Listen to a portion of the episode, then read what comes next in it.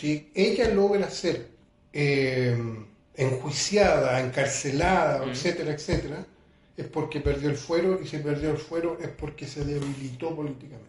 Si se debilitó políticamente, hasta ahí llegó Cristina Kirchner, Fernández de Kirchner. O sea, ahí se acabó la estrella de Cristina Fernández, cosa que no ha pasado hasta ahora y tengo la impresión que no va a pasar.